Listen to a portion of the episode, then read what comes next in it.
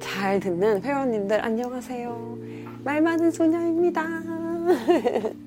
5만 명 구독자 돌파. 실버 버튼 머지않았다.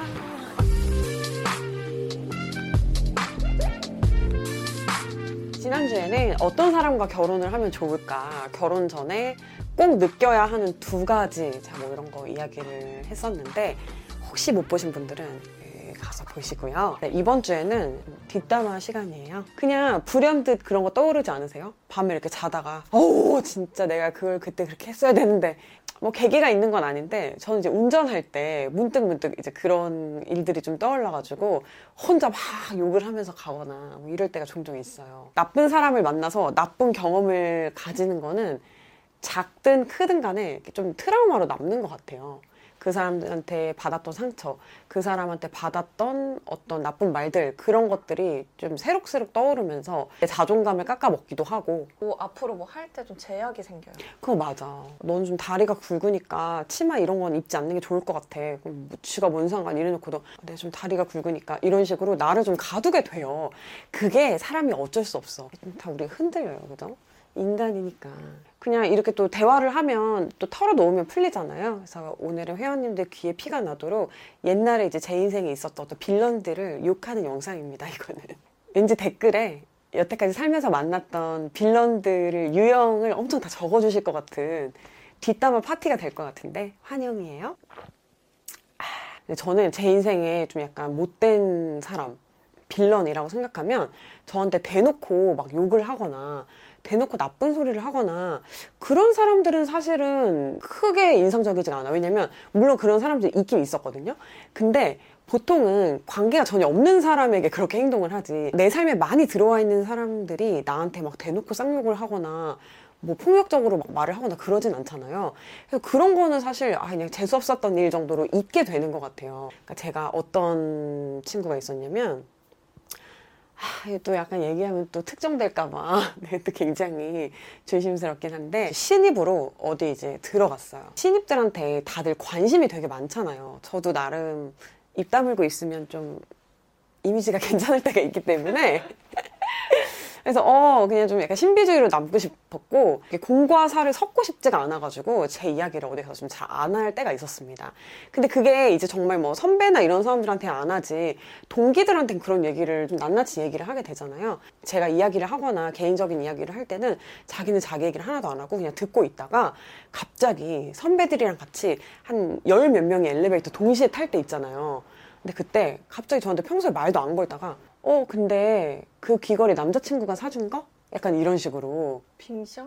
어, 빙샹. 그치. 그런 거 빙샹이라고 그러지.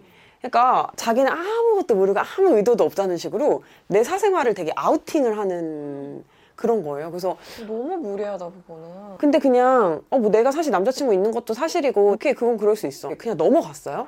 기분은 찝찝했지만 사람들이 모여있는 방 있잖아요. 이제 그런 데 이렇게 딱 갔는데 둘이 있을 때는 아무 말도 안 하다가 갑자기 막 이렇게 뭐 윗사람들 오고 막 선배들 오고 이렇게 하니까 갑자기 어 근데 소개팅 되게 자주 해봤다고 했었지. 막 이러면서 나를 무슨 천하의 남자를 밝히는 그런 사람으로 이미지를 좀 이렇게 딱 설계하는 거야. 그래서 그때까지만 해도, 어, 근데 얘는 이런 얘기를 나랑 둘이 있을 때 하면 되지. 왜 둘이 있을 때는 그 얘기를 안 하다가 굳이 다른 사람들 앞에서 내 사생활 이야기를 이렇게 하는 거지? 근데 내가 너무 예민한가? 하고 이제 또 넘어갔어요. 자꾸 뭔가 약간 그런 맥락으로 이렇게 매기는 거예요, 자꾸 저를. 근데 이거를 뭐 딱히 야, 너 왜 그런 얘기를 거기서 해? 라고 하면, 어, 나 몰랐어. 이렇게 하고 넘어가기 때문에 뭔가 이거를 지적하기도 되게 애매하고, 어, 나만 기분이 정말 더러워지는 그런 상황. 내가 걔가 진짜 나쁜 애라는 거를 깨달은 계기가 뭐냐면, 다른 이제 여자 선배가 있었는데, 그 여자 선배가 되게 여우짓 하는 애들을 좀 못 보는 선배였어. 되게 싫어해가지고, 걔를 이렇게 좀 밉게 생각을 하고 있었던 것 같아. 그러니까는 갑자기 그 선배랑 같이 커피를 먹자고 한 다음에 커피숍에서 사람들 보는 사람 되게 많은 거기에서 막 울더래 갑자기 아니 너왜 그러 그랬더니 아 그냥 선배랑 너무 친하게 지내고 싶은데 제 마음대로 안 돼서 이러면서 운 거야. 근데 소문이 어떻게 났냐? 그 선배가 걔를 커피숍에서 갈구고 혼냈다 아우 착하고 불쌍하네. 아우 못된 선배. 약간 이렇게 소문이 났더라고요. 근데 그걸 보면서 아 얘는 이게 의도적인 게 맞다. 라는 생각이 들었었어요. 그런 비슷한 일이 이제 뭐 계속 있었고 특히 이제 그런 여우 같은 행동이 되게 심해질 때가 뭔가 그 친구가 나를 굉장히 좀 질투할 만한 무언가가 생길 때. 근데 이제 얼굴은 내가 이제 이렇게 생겼고 걔는 약간 이렇게 생겼으니까 나만 또 나쁜 애지 뭐야? 그렇게 된 거야. 그리고 이제 나는 이제 막 약간 성격이 좀 털털하고 아 몰라 싫어 약간 이렇게 좀 호불호 되게 표현 잘하고 이제 걔는 항상 아 어 안녕 약간 이런 아이니까 이제 내가 나만 또 이렇게 된 거지. 걔를 어떻게 골탕을 먹일까? 제가 진짜 그 당시에 연구를 많이 했었는데 하, 방법이 없어요. 왜냐? 걔가 나보다 단수가 높아! 그런 애들을 벗어나는 방법은 그냥 멀어지는 것밖에 없더라고요. 너 내가 유튜브 한다고 했을 때 아 걔 별창 됐잖아. 약간 이렇게 말했던 거. 나 다 들었다? 알고 있다? 별풍이나 쏘고 얘기하라 그래. 여우 중에 여우, 뭔가 정치질에 능한 여우잖아요. 이런 사람을 만나면 피하시라. 여러분들은 여우보다 단수가 낮을 확률이 높다. 아, 이길 수가 없어. 왜냐면은 일평생을 그렇게 살아온 애야, 걔는.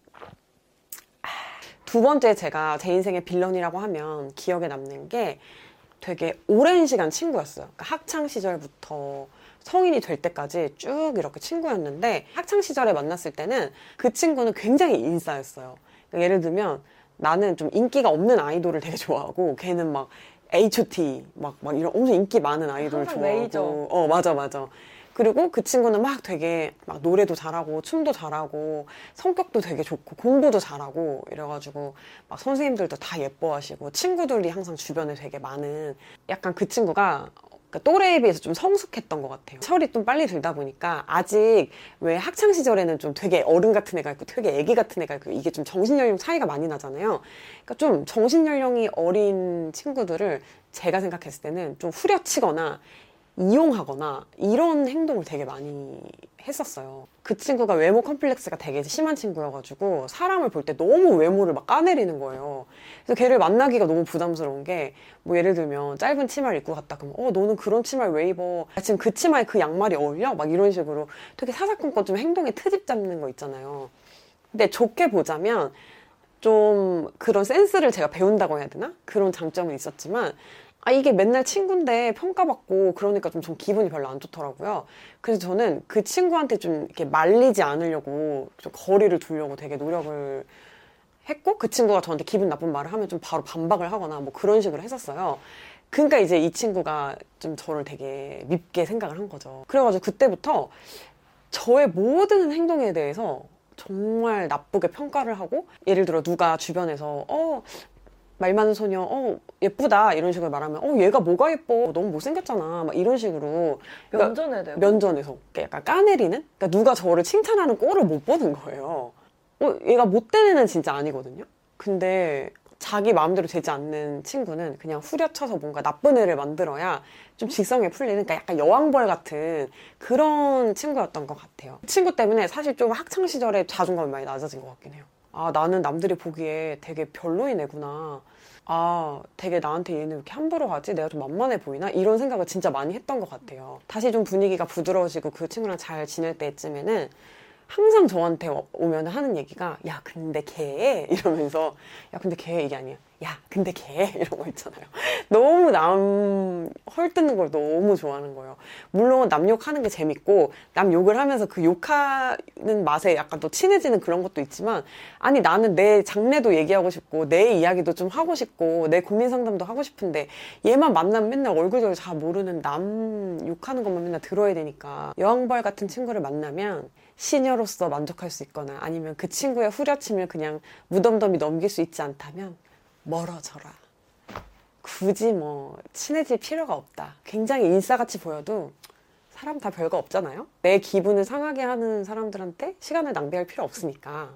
그리고 약간 험담하고 이런 거는 닮아가니까 어, 좀 그런 친구는 그냥 멀리 해라. 아, 그리고 또 세 번째 또 제 인생에서 지워야 했을 빌런 같은 애는 누구였냐면 제가 예전 영상에서도 한번 얘기를 했었는데 제일 첫 번째 영상이었어요. 무기력하고 뭐 아. 가스라이팅 썰막 이런 거를 풀었으니까 그때도 댓글에 막 그거 누군데 썰 풀어주세요 막 이랬었잖아요. 아, 그랬었나? 처음에는 저한테 먼저 다가왔어요. 엄청 잘해줬어요, 저한테. 근데 아시죠? 그냥 무조건적으로 사랑을 베푸는 친구가 있다면 그 친구가 진짜 좋은 사람이 아닌 이상에는 저한테 원하는 게 있다는 거. 목적이 있었어요. 10% 정도는 제 본능이 눈치를 챘던 것 같은데, 그냥 당장 그 친구가 저한테 되게 잘해주고, 그 달콤함에 홀려가지고, 그냥 의심을 많이 안 했던 것 같아요. 그 친구가 원하는 거 어느 정도 제가 들어주기도 했었고. 그래서 이제 점점 관계가 가까워졌고 되게 뭐 단짝 친구처럼 많이 친해졌는데 언제부턴가 집에 오면은 기분이 너무 나쁜 거예요. 저한테 뭔가 이렇게 이렇게 해, 이렇게 하지 마, 이렇게 좀 하는 게 되게 많은 거예요. 제가 정말 이상하다고 느낀 건 뭐냐면은 저한테 어떤 좋은 일이 생기잖아요. 그럼 눈이 세모 눈이 된다? 아 진짜? 약간 이러면서 눈빛이 막 흔들려. 그리고 이제 제가 다른 어떤 친구랑 막 더 친하게 지내면 저한테 이제 와가지고 근데 내가 이 얘기는 안 하려고 했는데 그 친구가 사실 널 좀 이용하는 것 같아. 뭐 이런 식으로 이야기를 한다든가 제가 눈을 넓힐 수 있는 그런 루트를 다 좀 차단하는 그런 느낌이 드는 거예요. 그때까지도 그냥 좀 아, 친구들이랑 되게 끈끈하게 관계를 가져가는 사람들 있잖아요. 가족 이상의 관계로 발전하는 경우들이 있는데 저는 그냥 그 친구가 그런 친구인 줄 알고 참 정스럽다라고만 생각을 했고 좋아했어요. 그래서 이상함을 못 느끼다가 그때 이야기했듯이 제가 그 신천지 때문에 주변 사람들을 이렇게 의심하면서 어, 이렇게 하나하나 다 의심하면서 내가 여태까지 가졌던 관계들을 좀 곱씹어 보기 시작한 거예요. 근데 그 친구가 여태까지 했던 말들을 한 번도 이렇게 뭐 앉아서 이렇게 정리를 해본 적이 없는데 그때 정리를 하다 보니까 거짓말이 너무 많은 거예요. 그리고 이야기에 구멍이 되게 많아요. 그리고 제가 묻지 않은 거에 대해서 되게 자기 설명을 많이 했고 기승전 자랑으로 항상 끝나고 그게 내가 봤을 때는 음. 언니 머릿속에다가 자기 이미지를 심는 것 같아. 맞아 맞아 인터넷 같은 거 검색해 보니까 자기애성 인격 장애라는 게 있는 거예요. 근데 그 자기애성 인격 장애를 읽어 보시면 그냥 그 친구의 성격이 딱 그대로인 거예요. 그러니까 자기가 어떤 세상을 설정을 해요. 그래서 자기는 여기서 이런 역할이고 내 옆에 있는 말 많은 소녀 너는 이런 역할이야. 얘는 이런 역할이야. 막 이런 식으로 약간 설정을 해요. 저에 대해서 되게 단정 짓는 말을 많이 하는 거예요. 그러니까 예를 들면 이런 거예요. 아, 너는 빨간색 좋아하니까. 근데 파란색은 내 색깔이잖아. 이러면서 세상을 설정해 놓고 굉장히 저를 거기서 좀 옴짝달싹 못하게 하는 그런 느낌이 들면서 너무 답답하다는 생각이 드는 거예요. 음, 나 아닌데? 난 노란색도 좋아하는데 왜 자꾸 나한테 빨간색이라고 말하지? 이런 마음이 이제 생기던 차에 그런 거짓말들이 뭔가 퍼즐이 맞춰지고 제 주변 친구들이 약간 이상하다라는 이야기를 한두 명이 아니고 되게 여러 군데서 좀 해주기 시작한 거예요, 저한테. 처음에는 방어를 했죠. 아, 걔 그런 애 아니야. 그런 애 아니야. 그런 애 아니야. 그런 애 아니야. 그런 애 아니야. 그런 애인가? 이렇게 되는 거예요. 그래서 좀 거리를 뒀어요. 거리를 이렇게 두니까 저한테 이제 그때부터 약간 집착하기 시작하고 저한테 좀 감정 컨트롤 못하고 막 이상한 행동을 좀 보이기 시작하고 자기 계획대로 안 되니까는 이게 이성이 흔들려 버리는 거예요 그 친구가. 그래서 얘는 좀 치료가 필요하다라는 생각이 들었고 그 치료를 제가 옆에서 해주기에는 제 정신 건강이 좀 위협을 받을 것 같아가지고 저는 그냥 결국 그 친구와는 뭐 손절을 하게 됐죠.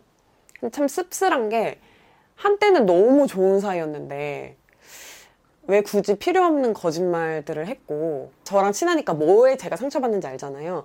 그런 말들을 해가지고 저를 속상하게 했는지 되게 되묻고 싶어요. 참 이게 안 담기는 게 좀 답답한 게 뭐냐면은 사실상 이렇게 되게 간단하게 설명하면은 되게 별일 아닌 것 같아 보이는데 사실상 이게 엄청 어, 나는 후유증이 두세 달 갔어. 그래 언니 되게 심했어요. 어. 옆에서 봐 그 실시간으로 다 봤으니까 어, 나 정말 후유증이 오래 갔어. 왜냐면 내가 좋아했어, 그만큼. 제가 옆에서 보기로는 그분은 자기 이력 중에 하나인 거예요. 아, 내가? 언니, 인맥 중에 어, 하나야? 뭐냐면 인맥이라기보다는 나를 설명하는 데 있어서 부, 이렇게 부수적으로 음. 붙는 가치라 그래야 되나? 음, 자기애성 인격장애, 좀 가스라이팅 자꾸 하고 그런 친구를 만났을 때는 어떻게 해야 되냐? 멀어져라.